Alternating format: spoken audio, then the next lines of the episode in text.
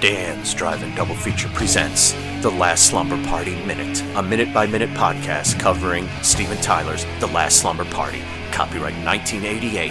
Your host, Daniel R. Budnick. You can call him Dan. Now, listen to this.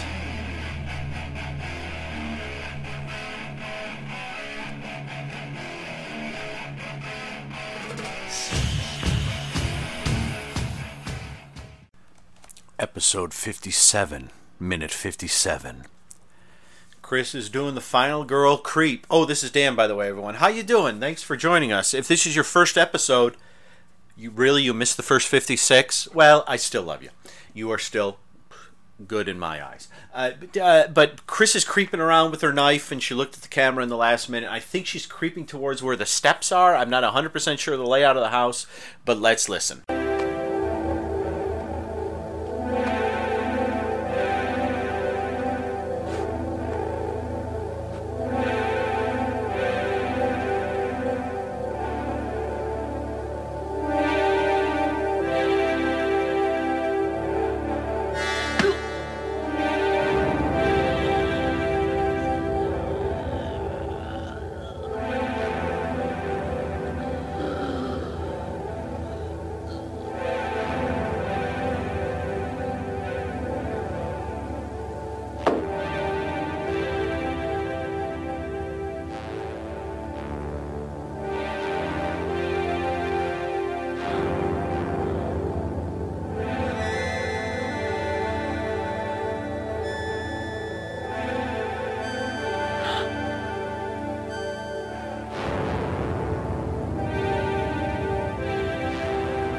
Oh no, Chris.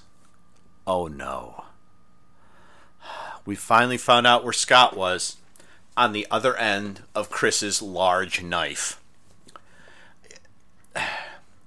I feel like Olivia Hussey wouldn't have accidentally stabbed one of her sorority sisters this quickly in Black Christmas. Chris, yeah.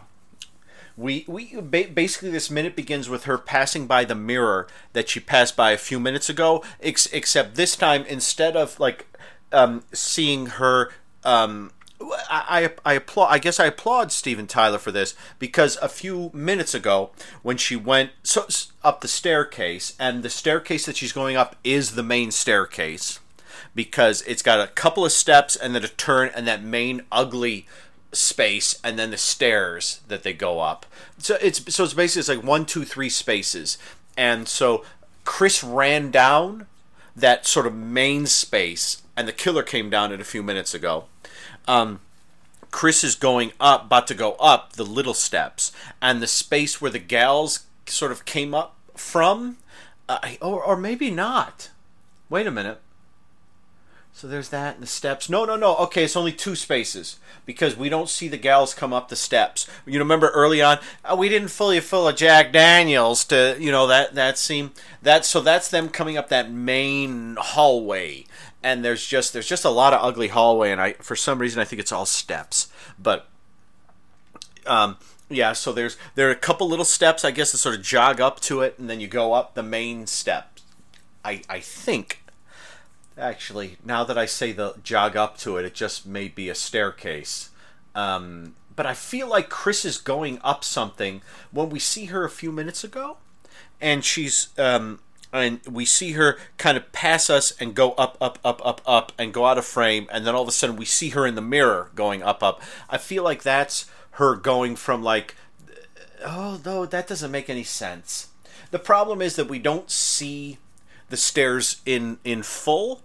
We see it from the top, and we see it directly from the bottom, but when anyone goes into it, they go into it from the side. They don't go to it straight on, and so the stairs are confusing. We've had a lot of, if you guys have listened to some of my minute-by-minutes before, we've got some confusing geography is a mainstay. And I think with this one, as I said earlier, they were allowed into this house. It's clearly nighttime, so they're probably annoying the hell out of some family that lives there, or maybe they're gone. But and they're sort of, it's probably like when you take a tour of the White House and they rope parts of it off, or you go in some stately home in England or something, you know, and they rope parts of it off. You know, it's like the quarters, you know, the official quarters, you can't go by here, you know, unless you're Hyacinth Bouquet, you know, spelled Bucket. She can go anywhere.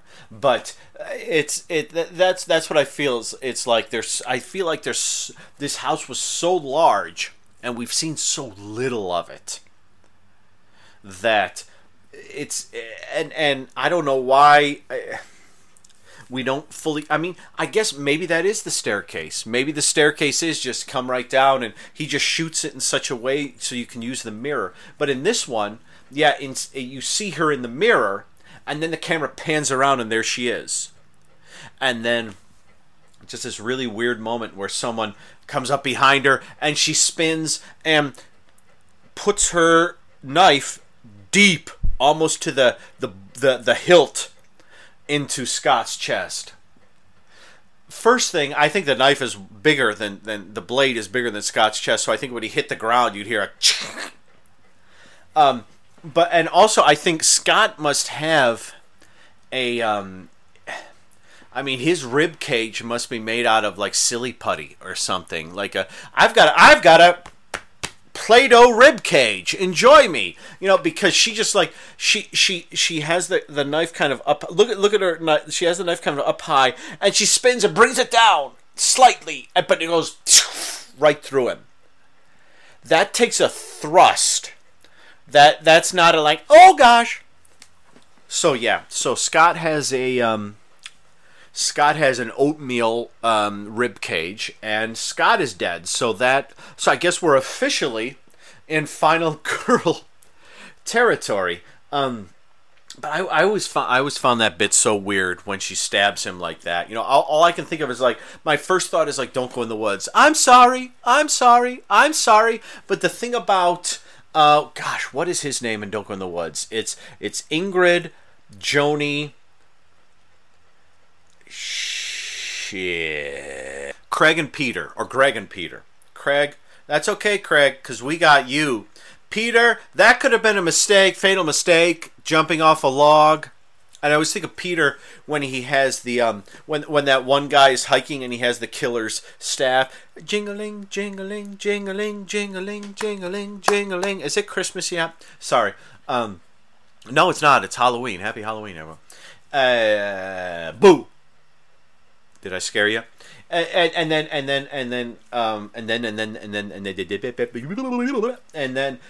Peter comes around the thing and stabs the guy hard, and it's just, that's what this reminds me of. Except Chris doesn't say she's sorry. I'm sorry. We'll say Don't Go in the Woods. We're taking tangents all over the place here, folks, because. Yes, I know Scott got stabbed, but there not much happened. Well, there's a great moment where he falls to the ground, he has his eyes wide open, and he's like, oh, and he seems to be dead, eyes wide open. They always said, like, what was it? Blood Feast was the first movie where people died with their eyes wide open. And then it cuts to Chris, and then it cuts back to Scott, and the music sort of seems to do it or something to show that now his eyes are closed. And he was like, I'm dead, my eyes are open, wait, I don't have to look at this effing wallpaper. Where was I? Don't. I just wanted Don't Go in the Woods real quick. I'm sorry. I'm getting stuttery. It's, if you guys knew how quickly I'm recording these episodes to get sort of contemporaneous, I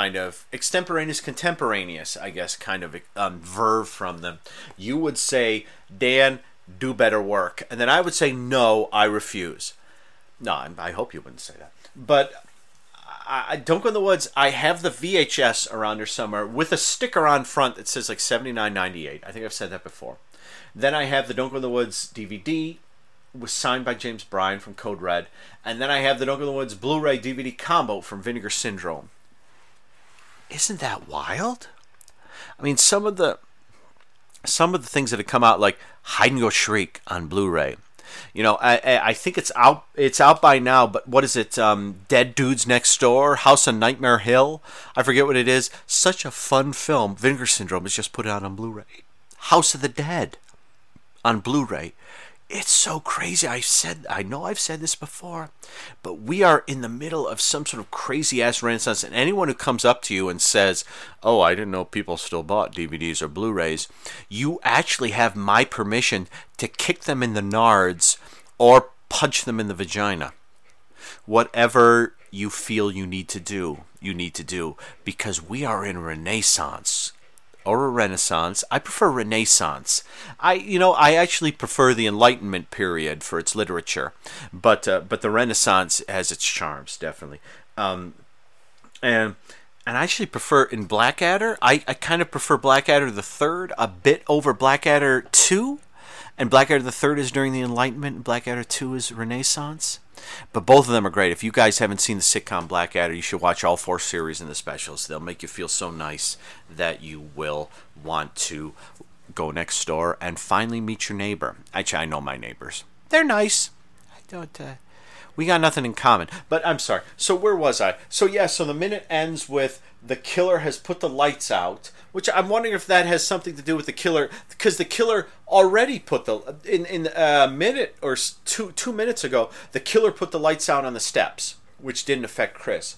But now Chris is at the steps, and the lights go out again. So it's like the killer put the lights out. He's like, I'm going to get you. Oh, crap, she ain't here yet. He put the lights back on. And now Chris is here and accidentally stabbed the other person in there. And the killer is like, wow. I mean, has there been another slasher film where the killer has had 2 of the people he was supposed to kill killed by other people? Science killed Billy. Chris killed Scott. So, of the 6 people that he was meaning to kill, 2 of them were killed by others. He has actually only killed... Linda, Tracy, and Mrs. Sickler,